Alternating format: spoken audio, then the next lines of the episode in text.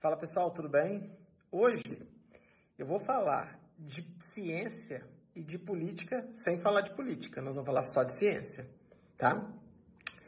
É, eu estava rodando aqui pelo Instagram e tá todo mundo já comentando sobre pesquisas de intenção de voto. E é surreal como pessoas muito bem instruídas interpretam incorretamente o que é uma pesquisa por intenção de voto. A pesquisa por intenção de voto é uma pesquisa transversal, é um desenho de estudo observacional transversal, ou seja, ele coleta o dado apenas em um ponto no tempo.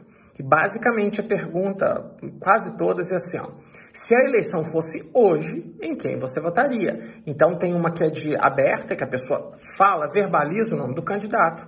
Outra, ele tem os nomes dos prováveis candidatos, as pessoas falam, vou votar nesse. E eles também medem rejeição tá? E é bizarro como um monte de gente está olhando para essas pesquisas já querendo fazer uma predição para o futuro.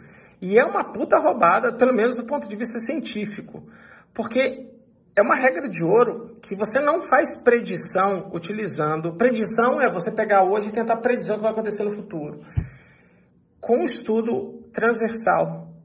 As regras de predição elas são feitas em estudos longitudinais, em que você acompanha as pessoas com o passar do tempo e vai vendo o que está acontecendo com elas.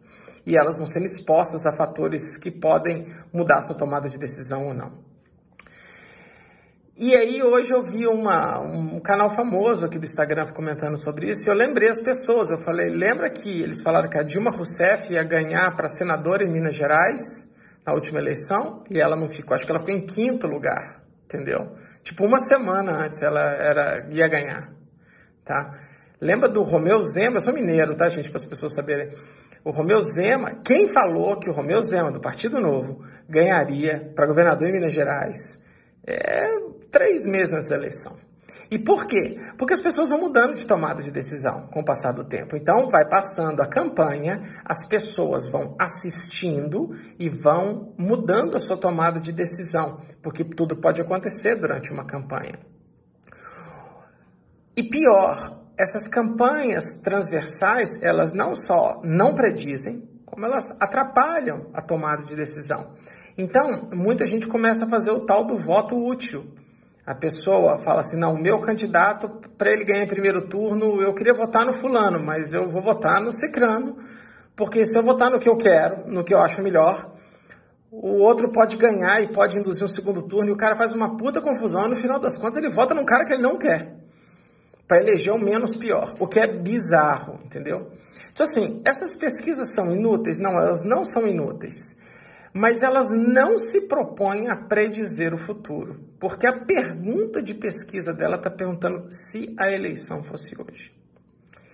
Léo, mas isso aqui é um canal de ciência em saúde. Tá bom, em saúde. Muitas pessoas utilizam pesquisas em que o dado foi coletado de forma transversal para fazer predição do que vai acontecer no futuro com a saúde das pessoas, o que é igualmente incorreto igualmente incorreto. Então tem um monte de artigo publicado que fala de fator de risco, fator prognóstico e o estudo é de delineamento transversal. Então, se eu quero falar risk factors no título e você vê que ele é cross-sectional study, você para ali na hora, porque o autor já errou de saída isso.